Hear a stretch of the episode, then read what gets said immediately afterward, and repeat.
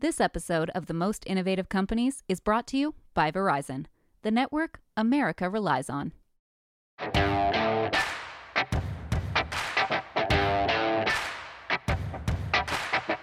This is Most Innovative Companies from Fast Company, where we speak to visionary founders to understand how they think, how they innovate, and what lessons they may have for you and the businesses that you run in every shape and size. I'm James Vincent, a founding partner at Founder.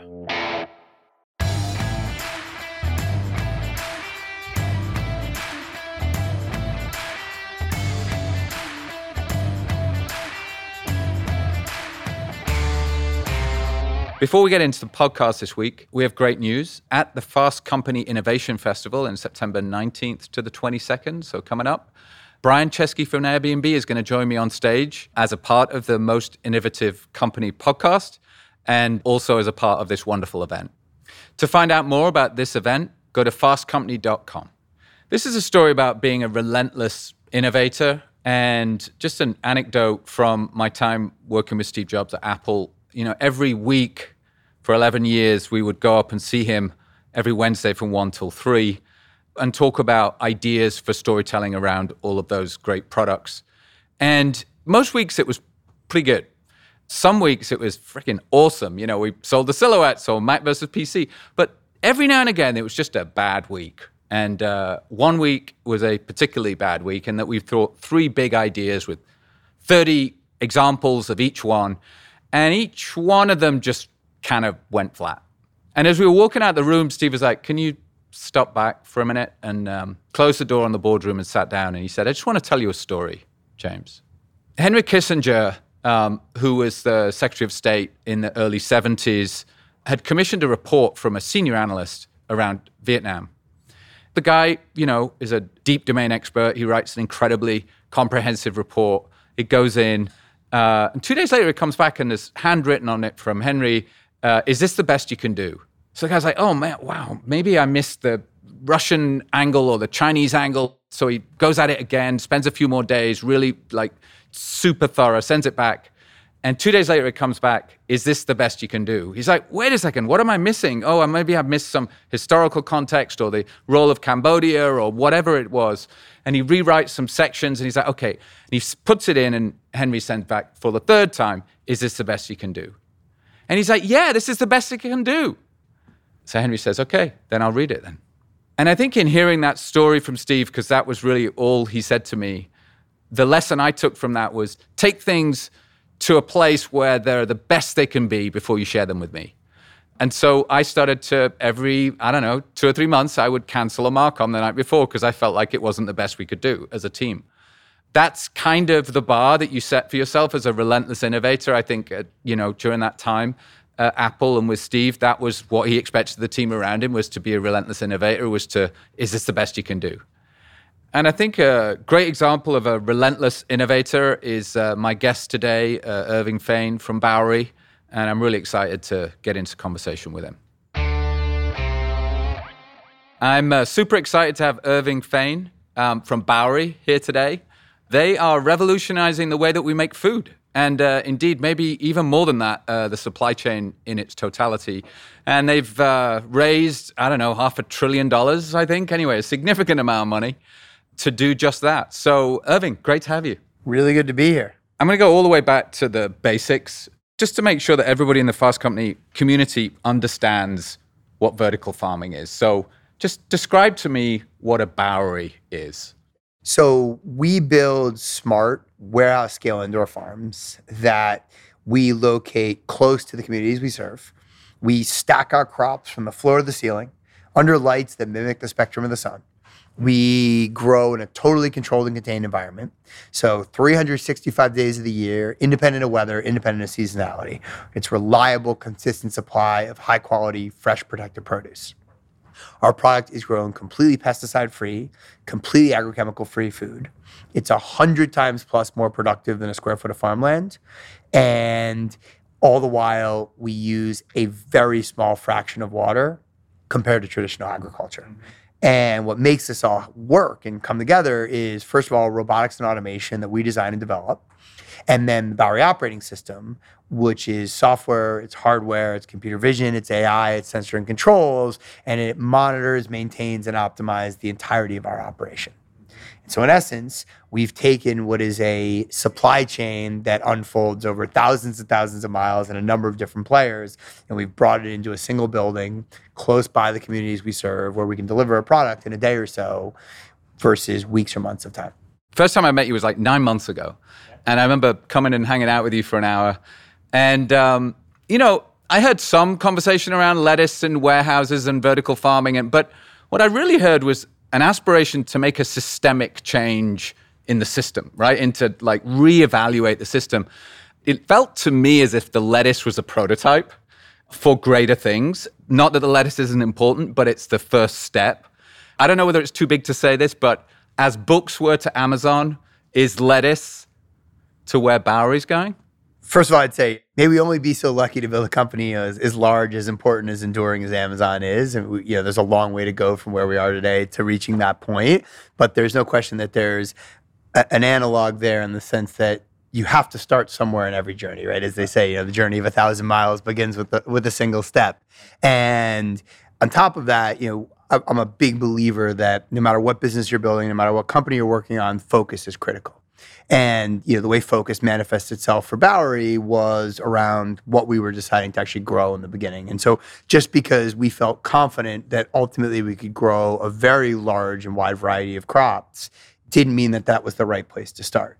And what we needed to do was find the right point to focus to develop the technology and the platform itself where we could ultimately expand from there. I think the other piece of the puzzle here for us is this has always been about a much bigger challenge. And and you know, if you look around the world today, and it's actually for me just personally been really shocking over the last few months just to see the consistent and constant drumbeat of headlines around drought conditions in different parts of not just the US but the world, crop shortages in a number of different areas, you know, loss of water in key agricultural areas. I mean, the unpredictability and the uncertainty that we're living amongst right now is only becoming more acute. And we need to be thinking now in a world that is consistently and constantly changing, where the components of our ecosystem that we used to be able to rely on may not be so reliable. What's the solution and what's the system that we need moving forward? And the focus at Bowery really is, is looking at this and saying, hey, wherever food is needed, we can grow it. And how do you provide a resilient and scalable food supply chain, not just for today, but for tomorrow? There's an adjacency part to Bowery's, right? I think I read in the Financial Times you had that great article in it. One of the things you said was um, a Bowery for every city. And so, is that local, global thing a part of the dimension of the need for Bowery? We have, over the last set of decades made an understandable and globalized switch in the way we manufacture and procure goods because certain parts of the world were more efficient, faster, mm-hmm. cheaper mm-hmm. in, in, producing certain either the complete good overall or parts of a good that can then be shipped somewhere else and right. the good could be could be built. And that made a lot of sense in a world where you could trust and rely on transportation. You could trust and rely on the geopolitical relationships that underlie the trade itself that we're counting on. And you could trust and rely on the system itself. And what was initially pretty shocking to people around COVID, especially, you know, is specific to what we do at Bowery, was we take for granted that when we walk into a grocery store, what we want is sitting on the shelf. And you know, we take that for granted in the Western world or the developed world in general. And all of a sudden, people started walking into stores and saying, "Oh wow, I can't get the food that I want and that I buy on a regular basis." And everybody started to realize how dependent on not only other parts of this country in the U.S. but our parts of the world we are for the food that we're consuming. And now people are starting to think about regional resiliency and supply chain resiliency and wondering like how do i make sure my country or my region is supported and the people who live in that region are supported with what they need? And essentially what we do at bowery is just that. We've built a model that is resilient to the uncertainties and the vagaries of climate change essentially. And it's also in its essence simplifying substantially what is a complex, drawn out, and a supply chain with many, many different individuals along the way. And we collapse that supply chain down into a single building, very close to the communities that we actually serve. And so we can deliver a product in a day or so versus weeks or months of time. It's a higher quality product. It tastes better, it's more nutritious, and it's grown a lot more sustainably. And you can trust and rely on it with surety of supply no matter what's happening around you because we went so meta, I want to go really small, which is but super important because I, I, don't know if anybody that hasn't tried uh, Bowery lettuce should try it because it tastes absolutely delicious. I, we did a side by side taste blind tasting at the office, and you guys killed it. But I, I have a very sort of straightforward and simple question: like, don't you need soil to grow lettuce that tastes that good? Is it representing the best possible climate and using technology? Is that is that an oversimplification of what you're doing in there? If you step back and look at agriculture, you know, over the last 10,000 years, so you, you think about the, you know, all the way back to the Tigris and Euphrates, where we were realizing that we could take seeds and plant them and we could be stationary and live in one single place instead of nomadically wander around to find our next food source. We've spent, in essence, the last 10,000 years in our agricultural lives trying to manage against a set of external variables which are out of our control. And so what we're doing at Bowery is actually flipping that equation entirely on its head. And all those externalities that are uncontrollable are actually completely controllable our environment. And so what we're able to give the crops, you asked, is it the perfect environment? I think there's actually a fair question is what is perfect? And if you actually talk to chefs, you know, Dan Barber will talk about this, that sort of the imperfections is what makes food great. And I don't disagree with him, in fact. I think that sometimes like the discoveries you can make when you have a particularly hot year or a particularly wet year yeah. can be delicious. Mm-hmm. But that doesn't mean they have to be random from nature. And so, what I mean by that is we can create and control all the variables a crop needs. And so, you asked about soil specifically. You actually don't need soil because what soil really is outside is it's a conduit by which plants take up water and they take up nutrients. And there's a very important biome that lives around the roots themselves in the soil. We have the ability to give the plants the light they need, to give them the nu- nutrients they need, to give them uh, the water they need. And we also can create and we monitor a really healthy microbiome around the root structures in the plants. And we eliminate a lot of those pathogenic challenges that emerge outside. We can still stress a crop by giving it less water, giving it more light. We can all the types of interesting components that can create diversity of flavor even beyond what we already have are possible. It just can be controlled versus completely randomized. That's incredible. Uh, new variants of lettuce and other foods in the future of Bowery. Should we be excited about the things that you're going to discover we can uh, you can create? I think this is one of the most interesting for me parts of what we do at Bowery, which is back to sort of what we've been talking about, like if you look at seed selection outside, it's really driven by a few variables. And this is why people talk about the narrowing down of biodiversity so substantially. The things we care about when we select our seeds are does the crop resist drought? Does the crop resist pests? Right. And does it transport long so distances? Self-selecting out in the world. Yeah, this right. is what matters if you're a farmer. You right. have to have drought resistance, pest resistance, and transportation resistance yeah. so the crop shows up and it looks good. And none of those factors impact us at Bowery.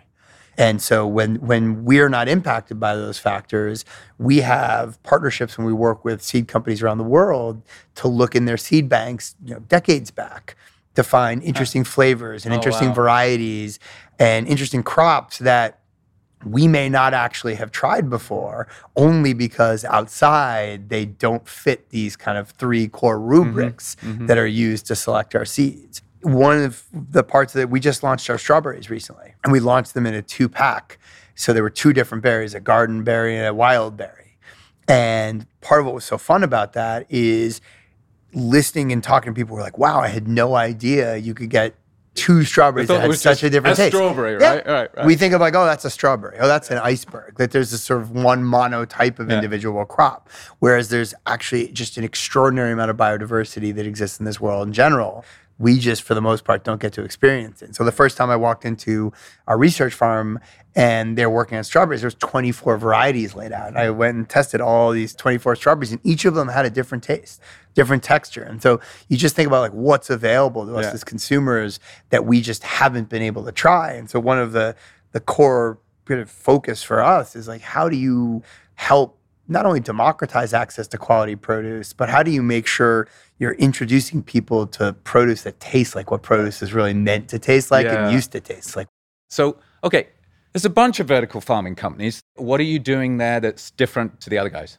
we have really believed in technology as a core component of our business and what we're building from the very earliest days. And so part of that manifests itself in the grow system itself and you know the robotics and autom- automation that we design and develop inside of our farms. They're completely automated at this point.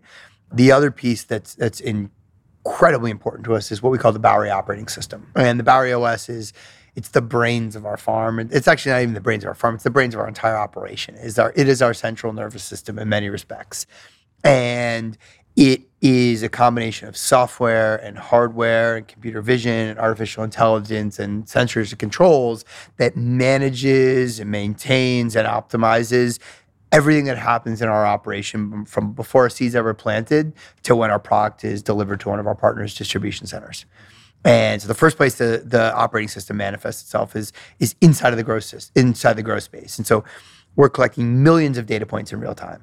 And the data impacts the quality and the health and the yield of our crops. And then we have a plant vision system, which is taking photos of crops in real time. And it runs those photos through, through deep learning algorithms that our team developed. And we can both understand what's happening to that plant, but also predict very accurately what will happen to that crop. And then all that data gets run through other machine learning algorithms. And our system says, based on what we see and what we expect, what tweaks and changes around that specific crop do we want to make? And those changes get pushed out and automatically adjusted in real time. So you have this recursive, very fast learning loop that happens without any human involvement, without intuition or judgment. And it's constantly working across not only a one farm, but the entire network of farms. And so the more farms that come online, the more opportunities for learning and optimization emerge. And so in many ways, we're building this distributed network of farms. Right. Every new farm benefits from the network that's come before it. That farm then starts contributing data and the network itself gets stronger. This episode of Most Innovative Companies is brought to you by Verizon, the network you can rely on for your phone and for your home internet. Find the plan that's right for you at verizon.com. So as you keep going then, so back to the sort of, you know, first step, you know, is you're really building an operating system that will be more will be iterative, will keep learning to get better and better and better. And as you grow, you'll be able to figure out how to create the maximum best possible environment for growing all kinds of food? Like, where does it stop? So, strawberries is great, love that, and I love lettuce on a good day, you know, but I'm still a little hungry after that. Like, where do you go after this? One of the things people say, oh, well, what can you grow, you know, hydroponically? And the answer is you can actually grow everything. Hmm. So people go to Epcot Center and see, you know, they're growing trees. Now, not everything's going to make sense economically. But when we think about the crops that are good candidates for what we're doing at Bowery, it's a trillion dollars a year globally in market opportunity and growing. So it's an enormous opportunity. Mm-hmm. And so it's, it certainly extends far, far beyond lettuces and herbs, you Right. know, fruiting crops and berries. It goes into root vegetables and tubers. It goes into mushrooms. I mean, there's so many places that you can take this forward from where we are today. And going back to what we said earlier, focus is critical, right? Making sure we focus on the system and the technology, you know, Yeah. and because that technology is so important to both variety of what we can grow and the economics of the way the business works, we've really focused on building core technology that we know not only works till today, but that will scale till tomorrow.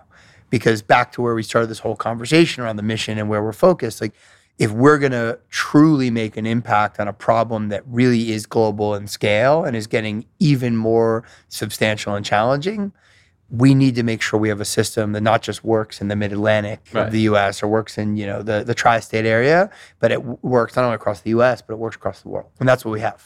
I want to go back. I want to talk about Irving for a minute, if you don't mind. Who is this guy and where did he come from? Providence, Rhode Island, as I remember.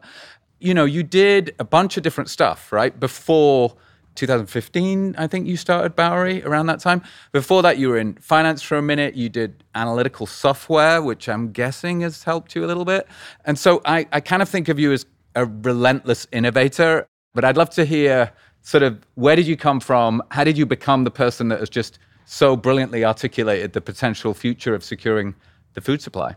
If I think about kind of the through line to today, it, it's certainly just entrepreneurship and, and maybe innovation. You know, though though I think innovation maybe gives me more credit in the early days than than I deserve because I'm not sure. Uh, my, one of my early entrepreneurial endeavors was buying uh, plastic animals at the corner store for a dime and selling them for a quarter on the uh, playground. So I don't know how innovative that is, but it was it was lucrative at eight years old or however old I was at that time. Um, I just I don't know where it came from or why, but I've just always been interested in in creating and building and and and solving, you know, again problems and quotes. Some of these were not major problems, right. but I don't know what drew me to it, but it was always the thing I loved. And I always tell people, like, if anyone who knew me when I was younger would look at me today and say, "Of course, this is the seat he's in and what he's doing," they they would probably be slightly surprised by the farming angle of it right. all, because um, I certainly didn't grow up as a farmer, nor nor have I spent my life farming. I've I've really spent my life creating, right. and I knew this was always the path I wanted to be on, and and even my my stint in finance was focused on building a set of skills that I knew would be valuable to me moving forward. I was this naive 21 year old kid, and I said, "How does one learn business?" Um, and this was w- when sort of dot com had come crashing down. The, the tech world looked like nothing like it does today, and so I said, "Oh."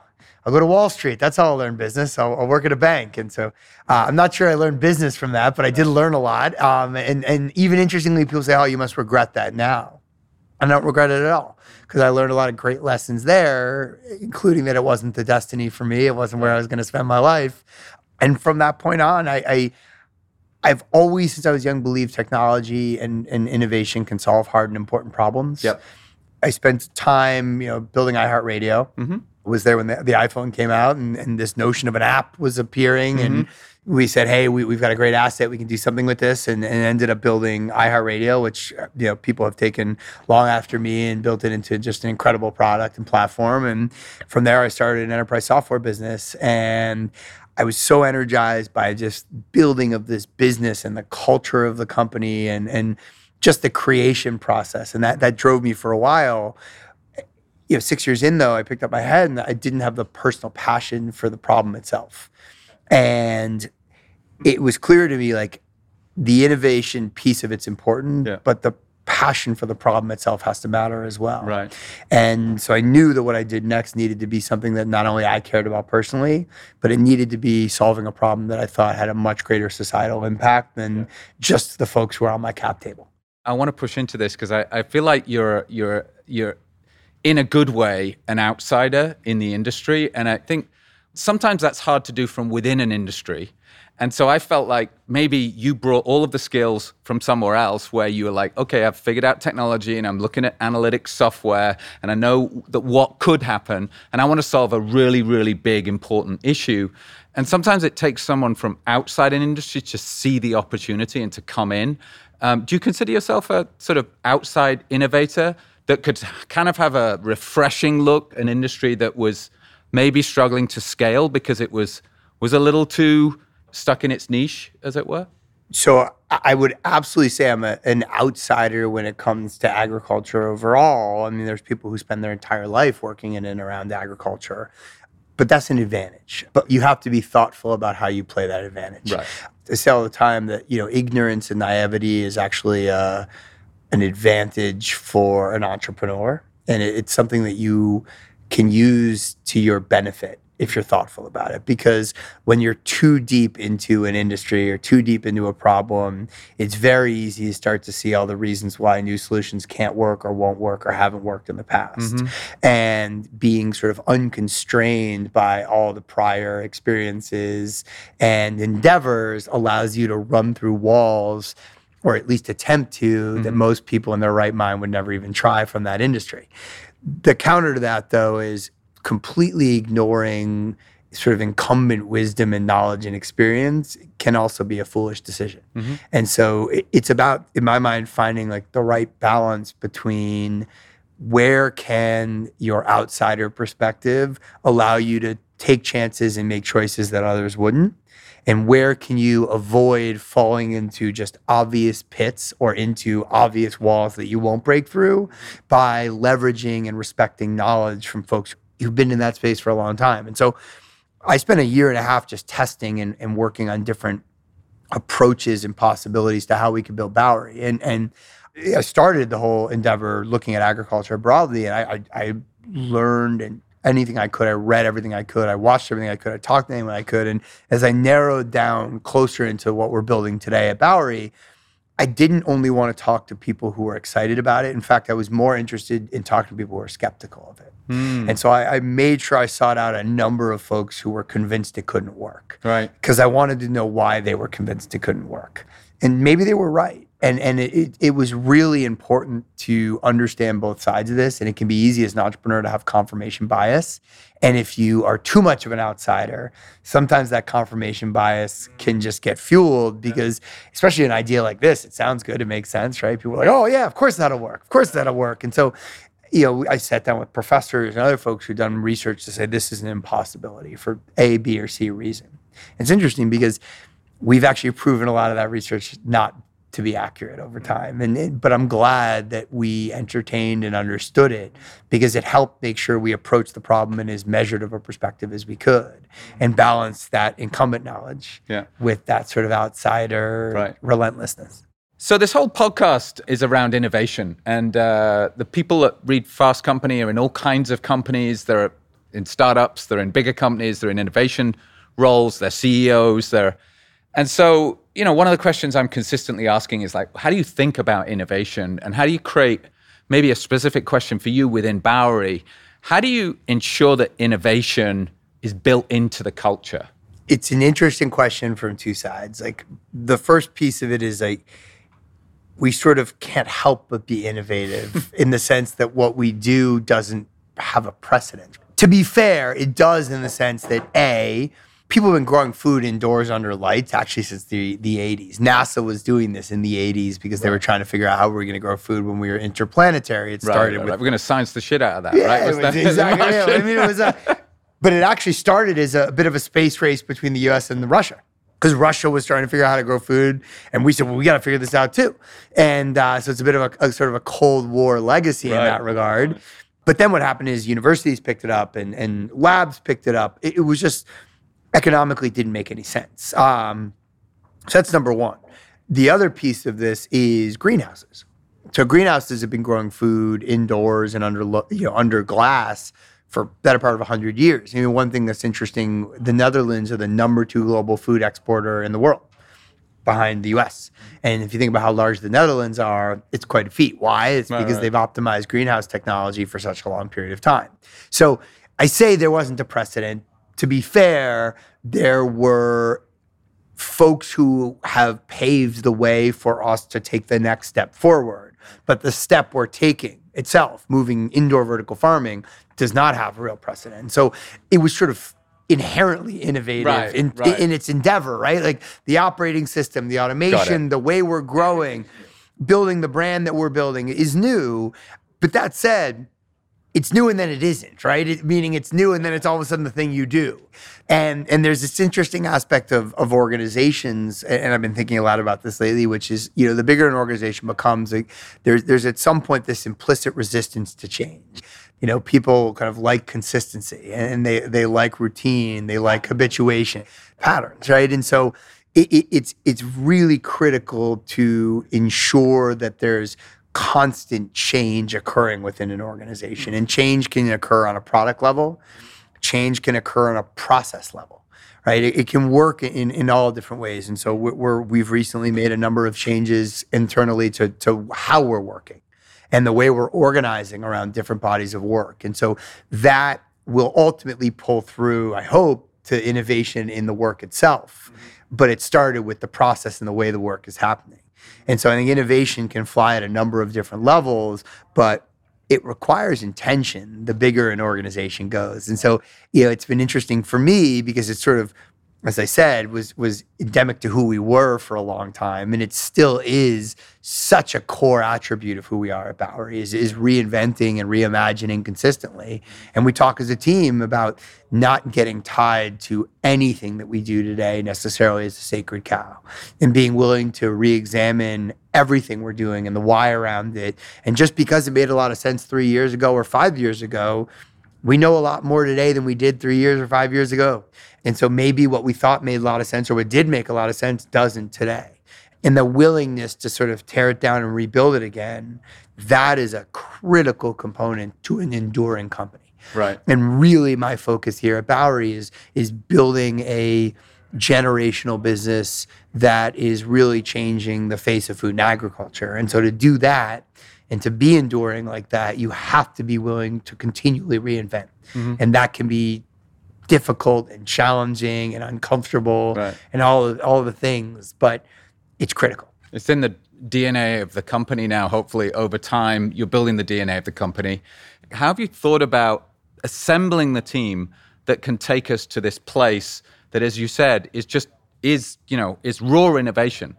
Which are the people that are domain experts? Which are the people that are making the big leaps? Well, it's interesting because if you define the domain as indoor vertical farming, mm-hmm. there essentially are no domain experts because there really hasn't been much of a domain. right, right. Right. So it's it's, it's kind of an interesting problem, yeah. right? You know, nowadays if you're building a, a, software as a service enterprise SaaS company and you need domain experts in sales, right. there's a lot of them, right? Yeah. You need go to market experts, they're there, right? You need product experts, they're there that sort of doesn't exist in the domain in its totality. Now, within narrower bands of domain, so plant scientists, for instance, or plant biologists and physiologists, we have incredible domain expertise. Within you know knowledge around data and AI or software and hardware, like we have incredible domain experts in robotics and automation. We have incredible domain experts in mechanical engineering. I mean, it goes on and on and on.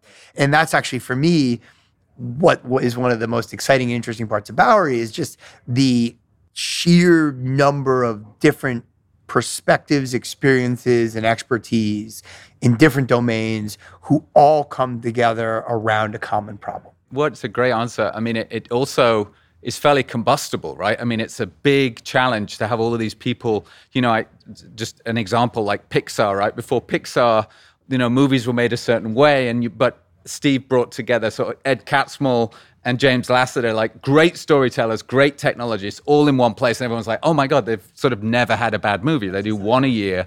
And so that, you know, I, it, one of the questions was, uh, I remember was like, would you rather have a good idea or a great team or great idea and a good team? And they were like, we'll take a good idea and a great team because the great team will make sure the good idea gets great. Yep. Whereas the good team will make the great idea good. That's exactly know? right. And so so I feel like there's sort of you're creating a system, a way of working that will continue to explore and innovate within the way you've assembled Bowery itself. Is that true? it is, and, and even more so, like we have this really fortunate confluence of variables, which is a very large economic opportunity in front of us, a huge cultural and societal solution to important problems and a really complex set of problems themselves. I always say to people, you can find huge economic opportunities which don't have much societal good right. and maybe aren't very complex. You can find organizations that do enormous societal good but don't have much of an economic opportunity. Maybe they're complex or not. And then you can find really complex problems that maybe have one of those or none of those. But to put them all together, that's a really unique mixture of those three variables. And so what it means is it self selects for a certain type of person. We just have an extraordinary set of people who work at the, at the company with, like I said, different perspectives and points of view. And you put those individuals together around a common goal. And exactly as you said, like it creates magic in a lot of yeah. ways. So, what kind of leader does it take, back to you, this organization you've just described, which is probably most people would find quite tough to manage because there's all these different variables. You're even saying, even two years ago, if we'd set something up, we're going to keep challenging it and keep challenging it and keep challenging it. So, How do you think about sort of what I witnessed, you know, in seeing you amongst your team is just how you can be incredibly granular one minute and incredibly focused on things and then see the big picture. And I saw that sort of like aperture shift, you know, big to small to big to small. So everybody understood the big picture was important, but no, no, no, but that little thing has to be absolutely perfect. So what tell me a little bit about your leadership style. So first of all, yeah, it's interesting to see and just reflect on my own leadership style because it's evolved over the course of Bowery as it needs to. Right, as an, as an organization grows and changes and evolves itself, like so must the leader. Um, because what what the same as I said before, the solution for one of our problems five years ago yeah. may no longer be the solution today because we're different. The leadership style that worked five years ago, in fact, almost certainly doesn't work today. Yeah. And so your job as a leader, sort of first and foremost, is to be evolutionary. And so that's something that I constantly focus on and, and where and how can I be different and more effective and better for the moment in time we're in now and what's ahead. That said, you know, particularly in a business like ours, which is quite complex, quite cross-functional, it, it is important though, it's, this is true in any business, is as a leader, like the bigger you are and the more mature the business is, mm-hmm. and the more mature and strong and substantial of a team you have under you, the easier it is to sort of be disconnected from the day to day reality of the business. And having comfort with some level of disconnection is actually sometimes a challenge as a founder because it sort of started with you. Mm-hmm. And it's very strange to sort of hand off your vision and your ideas and the incredibly important components of what you're building into someone else's hands. Mm-hmm. And that's absolute necessity. Yeah. But at the same time, maintaining a connection to some of the pieces that really matter is also really important. And especially in a business like ours, I hold a lot of import in understanding what's happening in the day to day to a certain extent. Because it's important for me to be able to explain to somebody where we are, why we are where we are, and where we're going. But the bigger an organization gets, the more you have to be willing to be a little bit further away. Right and you have to be smarter and more thoughtful about when you dive in because if you dive in too frequently you also lose the broader vantage point. Got it. Let's imagine bowery five ten years from now. What does that look like? The problem we're solving at bowery is a problem that's not only relevant to the cities we're in today or cities in the us but it's relevant to cities around the world. Uh, this is a, a global challenge and unfortunately it's a global challenge that's only getting more acute and it was interesting. I was reading an article the other day about climate adaptation. Mm-hmm. And essentially, the premise was that emissions reduction, renewable energy, you know, EVs, all these types of technologies are critical because we have to cut down on the amount of carbon we're producing. But at the same time, there's a certain amount of change that has now been embedded in our system that isn't going to be reversed. And so we also need to come up with adaptive solutions to those changes. And climate's impact on agriculture is absolutely one of these changes and challenges. And so our focus is building a global business with Bowery farms around the world, in cities across the world, not only growing the crops we grow today, but growing a much wider variety of produce that becomes a much larger portion of the produce section in grocery stores and other channels around the world. Fantastic. Well, that was an excellent conversation, Irving. I really enjoyed it. A lot of fun. Thanks, man.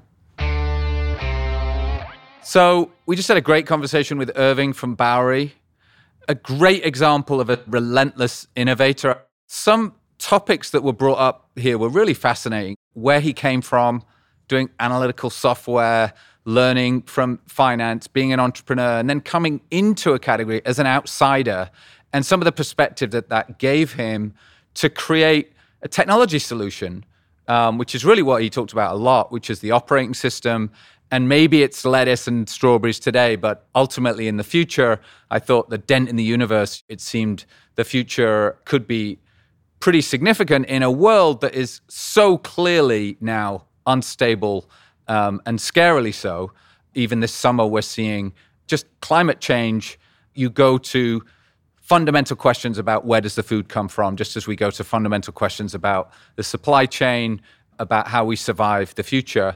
And I thought there was great optimism in how we was thinking about the future and that we can apply ourselves to providing food through innovating through technology. The other thing was innovating as an outsider and not an insider, but at the same time being incredibly methodical. I thought there was a methodicalness to Irving that he sort of switched the aperture from big picture to incredibly methodical and, and systematic, which also probably is required in a business like that. I think one of the answers of what his team looks like was all kinds of different people. And, you know, his, his quick answer was, well, there hasn't really been a vertical farming category. So where do I hire people? And so you had all kinds of different people coming together. And that requires a certain type of leadership, which we also got into, which was how do you kind of run and lead a multivarious company, which just kind of hasn't existed before? What type of leadership does that require? How do you shift apertures? I thought he did a great job of doing that. And then you know, in the end, the impact of whether he'll know he's successful or not is if, you know, in an insecure environment, whether or not food has been more secured. Seems to me, you know, if it's true, if the lettuce is the pro- prototype and is what they're doing there in Bowery the equivalent of what Amazon did with books and is now 42% of e commerce. Let's see.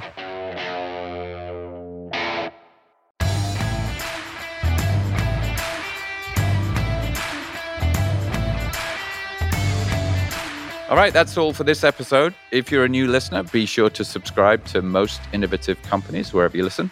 And if you like this episode, please leave us a rating and a review on Apple Podcasts. And we also want to hear from you. So let us know what you'd like to hear more of. Send us an email at podcasts at fastcompany.com or tweet us at hashtag most innovative companies. Most Innovative Companies is a production of Fast Company in partnership with founder FNDR. We couldn't afford the vowels. Our executive producer is Joshua Christensen. Our sound design is Nicholas Torres. Writing is Matthias Sanchez. Alex Webster and Nikki Checkley helped with the production. This podcast was done in collaboration with my wonderful partners at Founder, Stephen Butler, Becca Jeffries, and Nick Barham.